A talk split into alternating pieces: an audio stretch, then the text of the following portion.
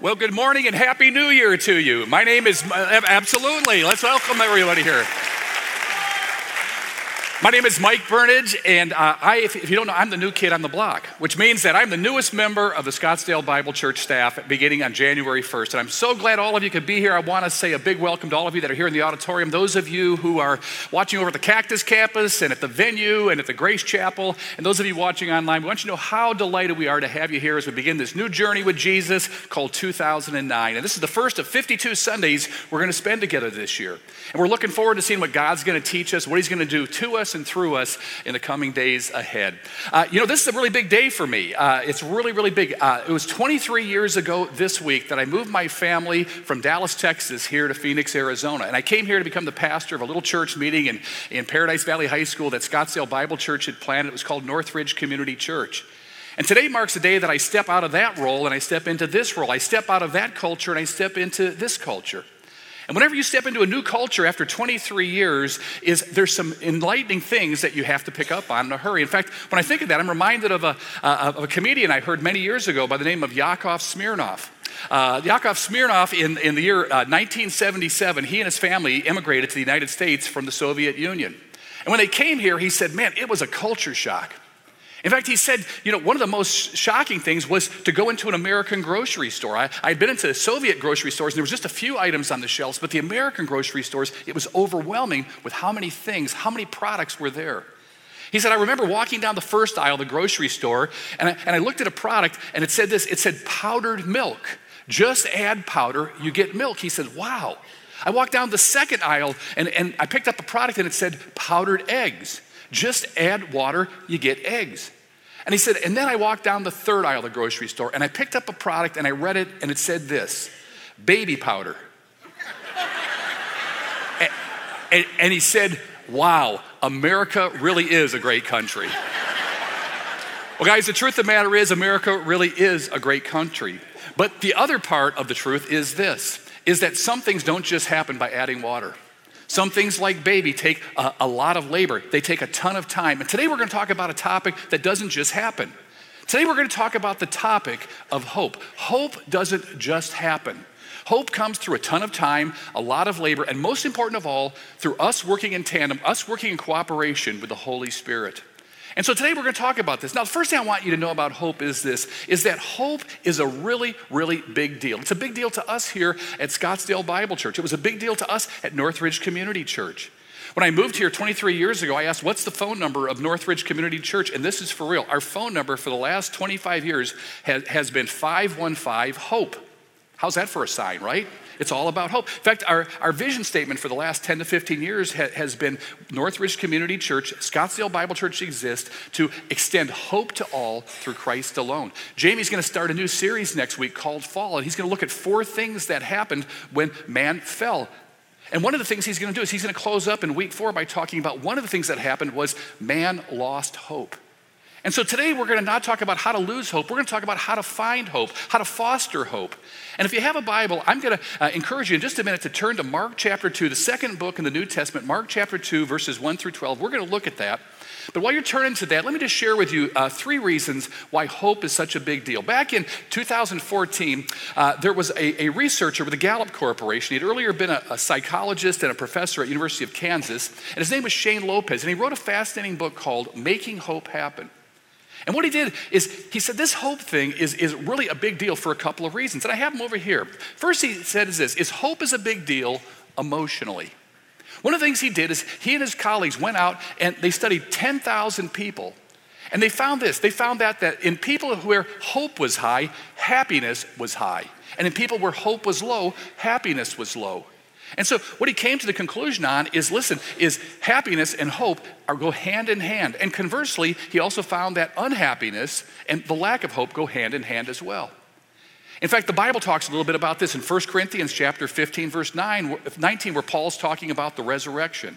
He He says, if you don't buy this resurrection stuff, if you only have hope in this life, you of all men are most miserable. In other words, you're not going to be happy if you don't have this hope thing.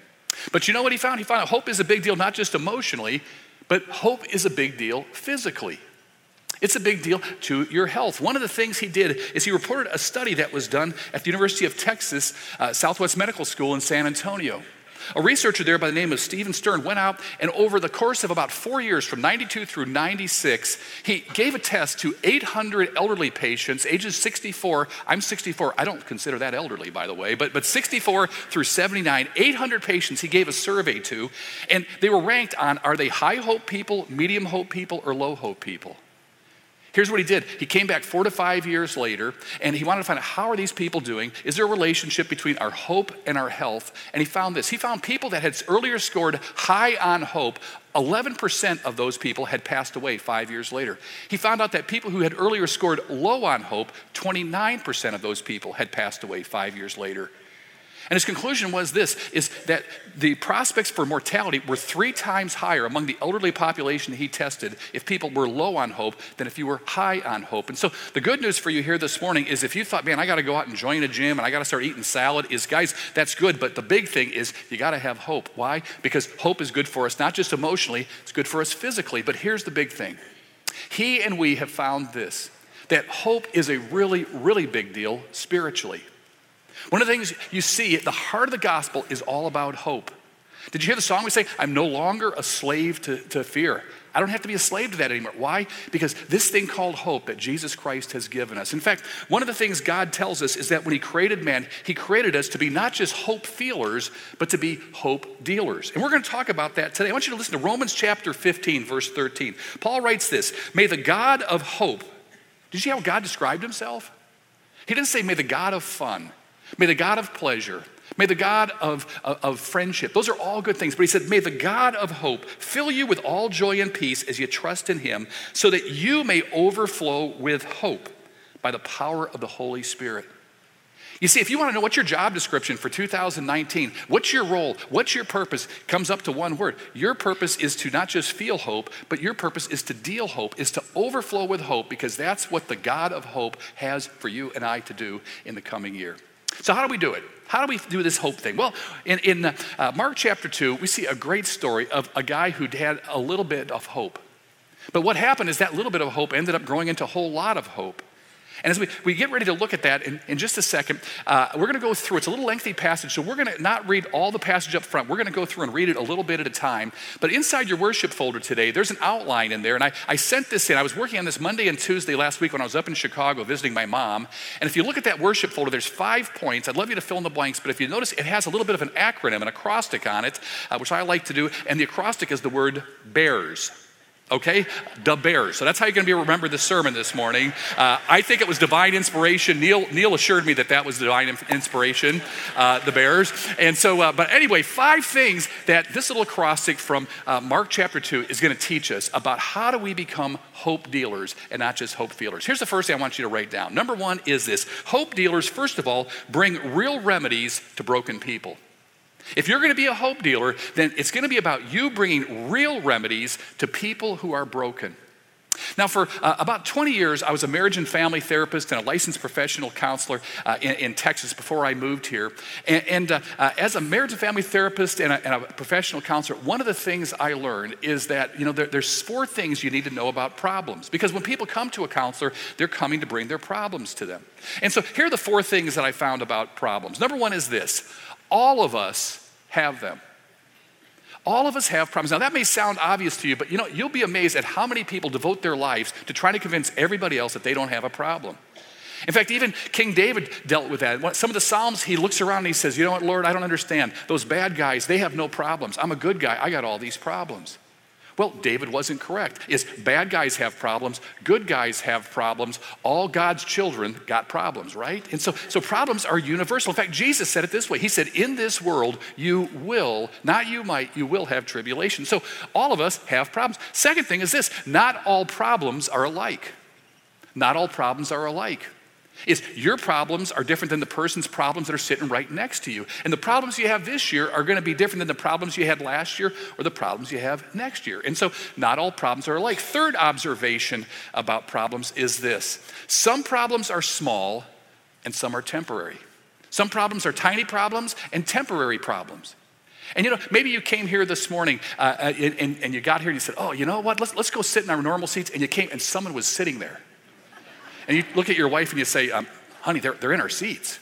And your wife says, it's okay, there's two seats over here. And he goes, no, they're in our seats like that, you know, and they kind of worry about that. And your wife probably patted you on the shoulder and says, hey, it's okay. We'll come back next week early and you know, we'll kind of get our seats back next week. Why? It's a tiny problem. It's a temporary problem.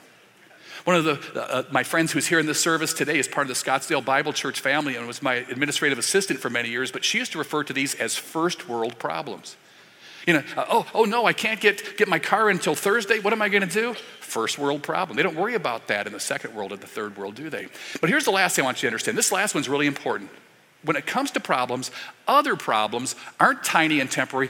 Other problems are long and lingering. And guys, when you have a long and lingering problem that won't go away, it can't be fixed. You know what starts to happen is something, and these problems come in, and they start to become the hope stealers that starts to lead us into despair. But when we come to our passage, Mark chapter 2, 1-3, we meet a man who has some large and lingering problems. This just didn't pop up. It wasn't tiny and temporary. This was a really big deal. Let me read this passage here. Mark chapter 2, 1-3. It says this, and when he returned to Capernaum after some days, it was reported that he was at home. That's talking about Jesus. And then it says this, and many were gathered together so that there was no more room. Remember that. Not even at the door. And he was preaching the word to them, and they came bringing to him a paralytic carried by four men. If you were to walk up to this guy and say, hey, buddy, what's your problem? He'd say, I don't have a problem. I have problems, plural. He said, first of all, I have a paralytic problem. He had a paralytic problem. Now, if a person has a paralytic problem, it means that they can't move. They're incapacitated. They're not ambulatory. Is they can't go everywhere someone else goes, and they can't lead a normal life. They can't live a normal life frequently without the help and assistance of other people. And so here this guy is. He's got a physical problem. He has a paralytic problem. Secondly, he has a people problem. He doesn't just have a problem with physically, but he has a problem socially, because when he tries to get to the real remedy, which is Jesus, the one person who maybe can do something about his physical problem, he can't get there. And the reason he can't get there is the crowds were crazy. He's got a third problem, but you know what? The third problem he doesn't even know he has. All he knows is he has a physical problem, but the third problem is this. He has a spiritual problem. In fact, Jesus is going to talk about that in verse 5. But one of the things Jesus wants him to know is, listen, even if you get well physically, if you're not well spiritually, it's not going to do you much good in the long run. And he says, what your physical problem is that you, like every other human on the face of the planet, has sinned and fallen short of the glory of God. Guys, one of the things I got to tell you something about this room is we got a great group of people in here. Some look really, really great. Some look a little shabby. That's the Northridge group, right? We're a little shabby on there, the Cave Creek crew out there. But you know what is we got a great group of people, but what we all have in common is all of us are spiritually sick. And we need the healing. We need the hope of Jesus. But you know, this guy has a fourth problem that I don't have listed up here. And the name of his fourth problem is that he has a capability problem. He is incapable of fixing his paralysis problem, his people problem, or his spiritual problem. He is going to need someone else to do that for him. And so what we see in our passage, these first three verses, is that he can't get to the real remedy, which is Jesus. And so he has four friends. They're going to come, and they're going to carry him to Jesus, who is the real remedy. In fact, we see this commonly. Matthew chapter 4, verse 24, it says this. It says, so his fame spread throughout all Syria, and they brought him all the sick, those afflicted in various diseases and pains, those oppressed by demons, those having seizures and paralytics, and he healed them. Friends, you might be here this morning and say, well, man, what can I do? I can't help someone. I can't heal someone. You know what you can do? You can bring someone to the person who can. What that means is our job as hope dealers isn't that we are in the restoration business. We're in the transportation business. And it's our job to do what we can to bring people closer to a right and growing and healthy and loving relationship with Jesus Christ. There's two questions I have for each one of us today. Question number one is this. New Year's resolution. Who are the broken brothers that I want to help bring closer to Jesus in 2019? One of the things I heard about Scottsdale Bible Church several years ago is that our Scottsdale Bible Church friends were doing something amazing, is that Pastor Jamie had challenged everybody to think of someone that you would love to see come into a right relationship with God through his son Jesus. Write it down and stick it in this wall right over here. And I understand that in some of our various campuses that are watching, there's a place that you can put your prayer request there. And one of the things I would challenge you to do at the beginning of 2019 is to think of one person that you say, God, with your help, I'd like to be one of those cot carriers that helps bring that person a little closer to a right relationship with Jesus. So identify that person and put it in the wall next week. But the second question I have is this. Who are or who will the people be who will carry your cot? You know, a lot of times we don't think about that, but the reality is you and I are wired up that God says, listen, I want you to have people in your life, close relationships, who are going to help carry you closer to the one who is the real remedy for every one of your problems.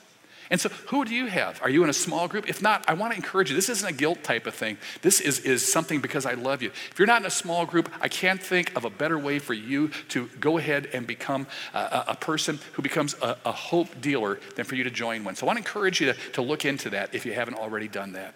And so first thing we see is this. God says, I don't want you to be just a hope dealer. I want you to be a hope dealer. And to do that, first thing you got to do is you've got to bring real remedies to broken people. But here's the second thing I want you to write down. Number two is this. You must employ both conventional and unconventional methods. You know, when something is conventional, when you have a conventional solution, it means it is the most common, normal, or natural way to respond. You know, when I think about conventional solutions, I think of three examples over here. One example is this, you pick up your cell phone on Sunday morning and you say, I think I'm going to call my sister. And you pick it up and it's not working. What is the conventional solution to a cell phone that's not working? You know what it is? It's to plug it into the wall. It's probably run out of battery. It's conventional. It's something that's common, something that's natural, something that's normal. How about you go to the restaurant after church today and your 4-year-old kid misbehaves? And you say, what can I do? I need to send this kid to reform school? No, he's 4 years old. And so what the natural, normal, conventional response is to say, hey, knock it off, right?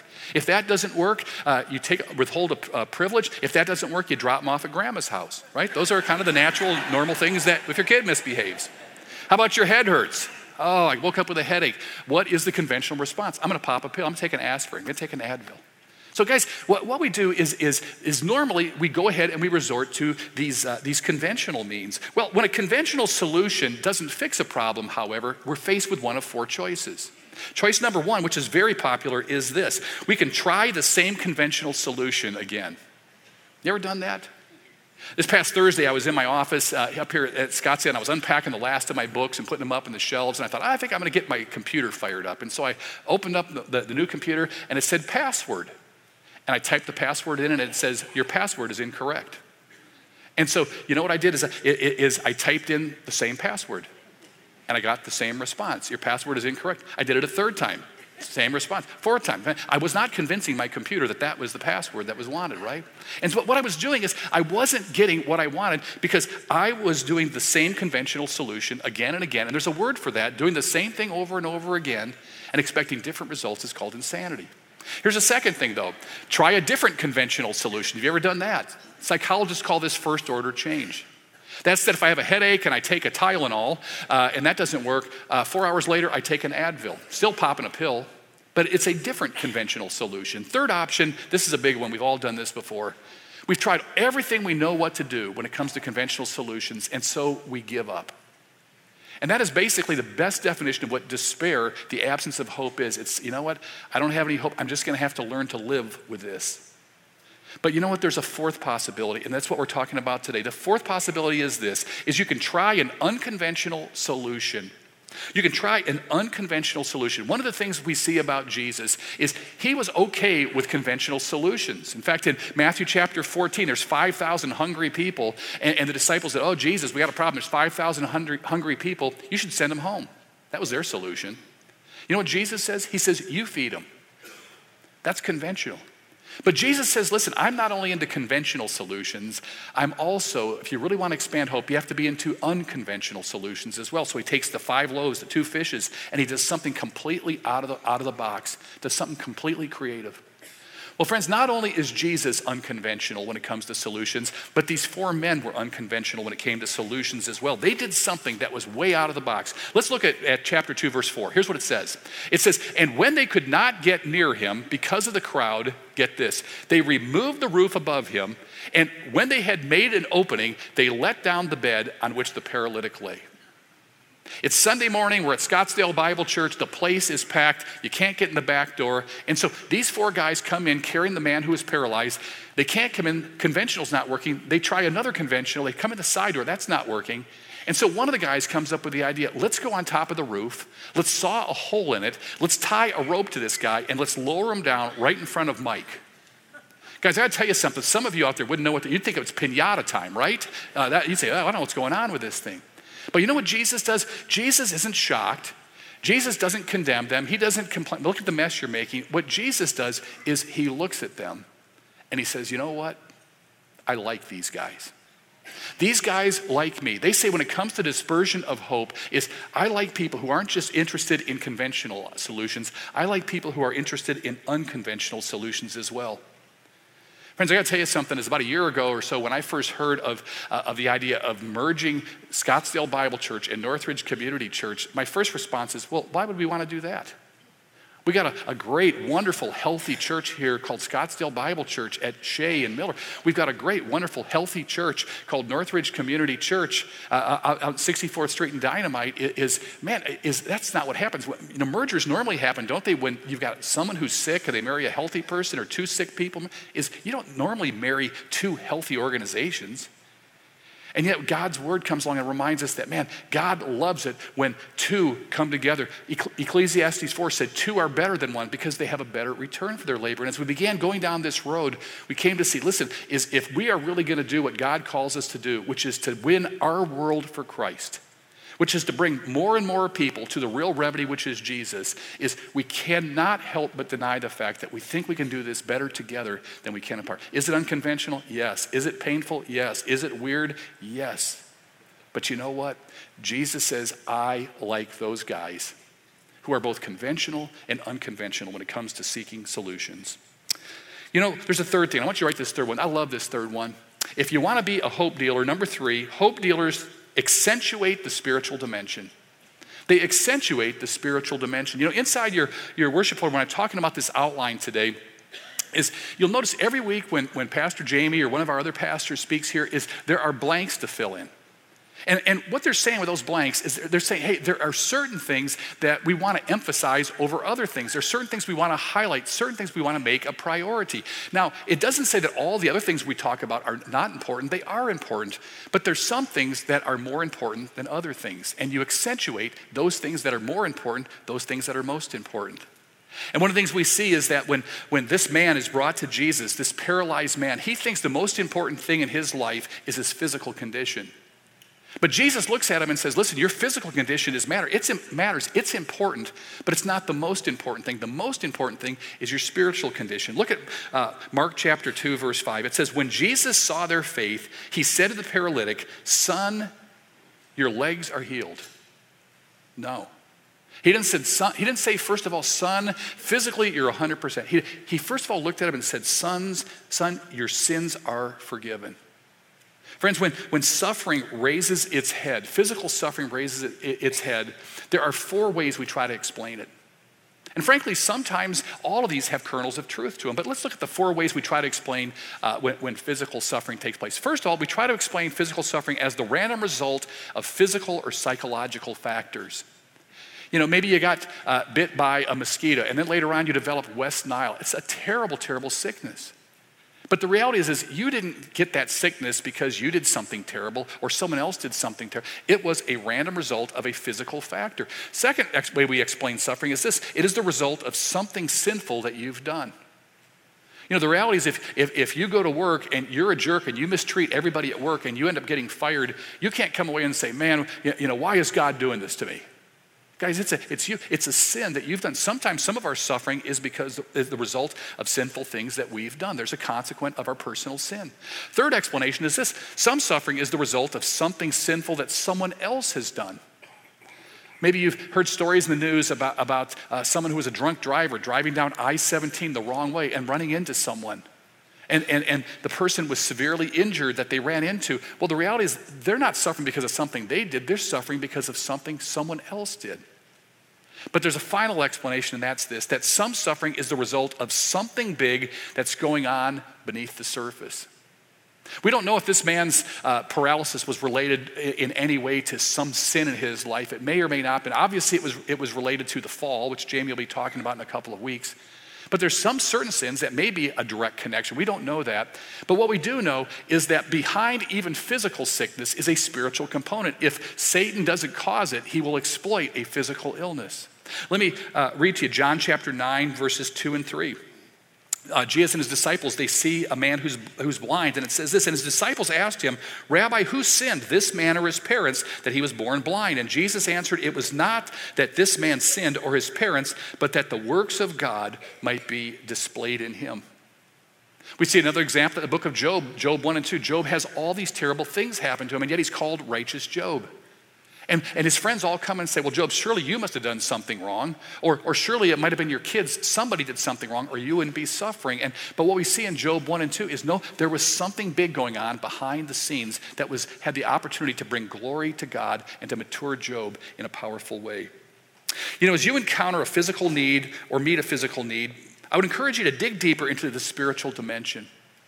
When I think of this, I'm reminded of a friend of mine by the name of John. John came into my life about 12 years ago, and he appeared at our campus up in Northridge about 12 years ago, and I got to know him, and after church one day, I said, hey, John, how'd you find out about our church? And he said, hey, I want to invite you and Mary over to our house. So we went over to his house for dinner, and here's what we found out about John, is John was a very gifted surgeon and doctor here in the Phoenix area for many years. He taught at the University of Arizona Medical School, and he was head of women's health at one of our major hospitals here. And John said what it brought him to Northridge Church at that particular time was that he had recently received a very serious diagnosis of advanced and aggressive throat cancer, and it rocked him. And so he called his friend who he went to medical school with at MD Anderson in Houston, and he says, listen, this is my diagnosis. What advice do you have for me? And the friend talked to him about her certain medical possibilities and here's certain protocols that are showing promise, and here's this and here's that. And at the end of the conversation, his friend, a fellow doctor, not a pastor, his friend said to him, John, I have one more question for you. Do you have a faith community? Do you have a spiritual community? Do you have a church? Because what you got is a really big deal. And you're going to need some spiritual input and some spiritual people in your life. Do you have that? And John had to answer, I don't. And so John came home. He talked to his wife, Pam, and Pam didn't know it. So Pam asked the woman who was her manicurist, hey, do you know of a church anywhere around it? And the woman says, yeah, you know, the church I go to is called Northridge Community Church, and they know a thing or two about hope over there. And so what happened is John and Pam came.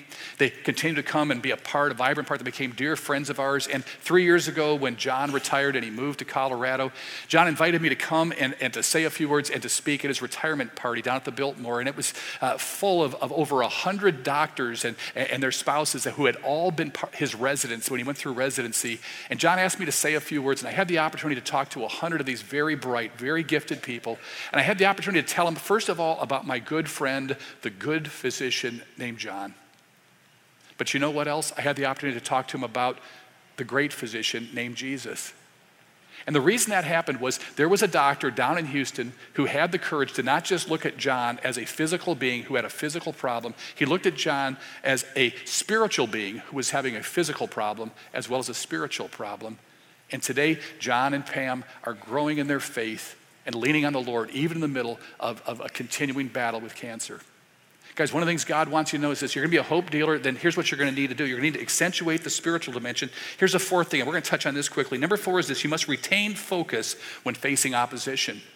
You want to be a spiritual person. You want to be a godly guy, a godly girl. You want to be a person who deals hope. Then you're going to have to retain focus when facing opposition. You know, one of my favorite movies came out in 1994. That was the year Northridge was planted by Scottsdale Bible Church. And in 1994, one of the biggest movies in the nation at that time was a movie called The Shawshank Redemption.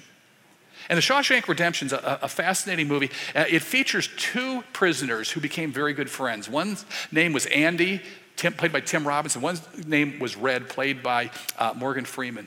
And as they become friends in prison, one of the things that comes out is that Andy is falsely imprisoned. He's been given a life sentence for murdering his wife, but he didn't do it. But what Andy decides to do is he decides that rather than let the prison change me, I'm going to change the prison. And so he starts loving and befriending and showing kindness to not only the prisoners, but the prison guards. And as a result of it, his previous career as a banker, he starts giving them financial tax advice. He moves up in the system, ends up becoming the trusted bookkeeper for the warden of the prison. Well, one day, Andy's working in the warden's office doing the books. The warden walks out of his office, leaves Andy alone in his office, and something pops into Andy's mind. Andy looks over and he notices there's an intercom there that broadcasts to the whole prison, and he notices there's a record player there. What he does, he gets up, he goes over and locks the warden's door, and he goes over and puts a record on the record player, and it's a beautiful opera. It's called The Marriage of Figaro. And then he takes the microphone over to it, and he broadcasts this to the whole prison. And the next minute or so of the movie shows all the prisoners, and they stop what they're doing. They close their eyes. Some of them start to tear up. Well, the warden doesn't like it. They break down the door. They come in. Andy loses his position of privilege and gets thrown in solitary confinement for 2 weeks.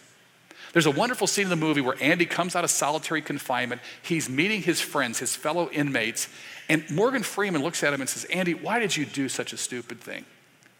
And Andy's response is this: "I just figured people could use a little hope in a place like this." Well, his friend Red looks back at him, Morgan Freeman looks back at him and says, "Andy, I want to tell you something, friend. A little hope is a dangerous thing in a place like this. It can get a man killed. There's going to be people who oppose hope." And Andy responds later in the movie and he says this. He says, "You know what I figure? I figure that hope's a good thing, maybe the best of things." And then he says this, "And a good thing, I figure, will never die." Friends, the beautiful thing about that scene is this. It's a scene that reminds us that we must retain focus when we face opposition. That's difficult to do. When we don't have any opposition, it's easy to go ahead and talk hope. But when we do have obstacles and opposition, it becomes a difficult thing. One of the things we see about Jesus is this: as Jesus brings hope to those in despair, the most religious people were the ones that weren't happy with him. Look at Mark 2, verse 6. It says this, "Now, some of the scribes," these are the religious guys, "some of the scribes were sitting there questioning in their hearts, 'Why does this man speak like that? He is blaspheming. Who can forgive sins but God alone?'" And so he's going to face opposition. Here he's doing something good. He's bringing hope. But listen how Jesus responds. Mark 2, verses 8 through 11. It says, "And immediately Jesus, perceiving in his spirit that they thus questioned within themselves, said to them, 'Why do you question these things in your heart? Which is easier to say to the paralytic, "Your sins are forgiven," or to say, "Rise, take up your bed and walk"? But that you may know that the Son of Man has authority on earth to forgive sins, he said to the paralytic, "I say to you, rise, pick up your bed, and go home."" What Jesus is going to do is this: he's going to retain his focus even in the middle of opposition. People start giving him grief about passing out hope. He says, "I don't care. I'm going to continue to pass out hope." One last thing I want you to write down. It's the F's in your Bears outline out there. Last thing is this. Hope dealers, number 5, do this, is they share their story of God's glory. God has given each one of us a story, and for every one of us, he's still writing that story. But you know what he wants you to do? He wants you to be able to recall that story, to write that story, and then to be able to share it with other people. I want you to listen to what happens to our guy right here. Is what our guy's here going to do, Mark chapter 2, verse 11, he's going to get healed from his paralysis. He's going to have this encounter with Jesus, and we expect then the next words to be, "And he lived happily ever after." But that's not how it ends. Listen to how it ends, verse 11. It says this, "And he rose and immediately picked up his bed," and get this part, "and he went out before them all." He didn't sneak out the back door. He went out before them all. He was sharing his story of healing, of restoration, of redemption. He went out before them all so that they were all amazed and they glorified God. What he's doing is this. He says, "I'm going to share my story for God's glory." In Acts chapter 3, verse 8, we see something very similar. Peter and John go to church to pray, and they meet a man, a paralytic along the way, and he says, "Hey, give me some money." And Peter says, "Listen, silver and gold I don't have, but what I do have I'm going to give you. In the name of Jesus Christ, rise up and walk. And the guy gets up, and listen to his response, Acts 3:8. It says, and leaping up, he stood and began to walk and entered the temple with them, walking and leaping and praising God. So guys, how do we feel hope in 2019? As we begin this new journey called Better Together, the bigger question is, how do we deal hope in 2019? The answer is this, 5 things. Number 1 is this, you wanna go ahead and deal hope, then you gotta bring broken people real remedies. We've got the real remedy, his name's Jesus. But he asks us, are you bringing broken people the real remedy? Second thing is this, we must employ both conventional and unconventional methods. You know, we can't just keep doing the same old thing and expecting the same old results. Third thing we have to do is this, we must accentuate the spiritual dimension. We gotta stop looking at people as physical beings with physical problems. They're spiritual beings that may have physical problems, but it's gonna require not only a physical response, it's gonna require a spiritual response as well. So I'm gonna encourage you to be a little more bold in 2019. When your coworker at work tells you about his marriage falling apart, give him the name of a good marriage counselor. Give him a book that's helped you. But also say, you know, you need to know something about me is I believe that this problem has a spiritual component to it. And I want you to know, I'm gonna be praying for you. Is there something specific I can pray for you about?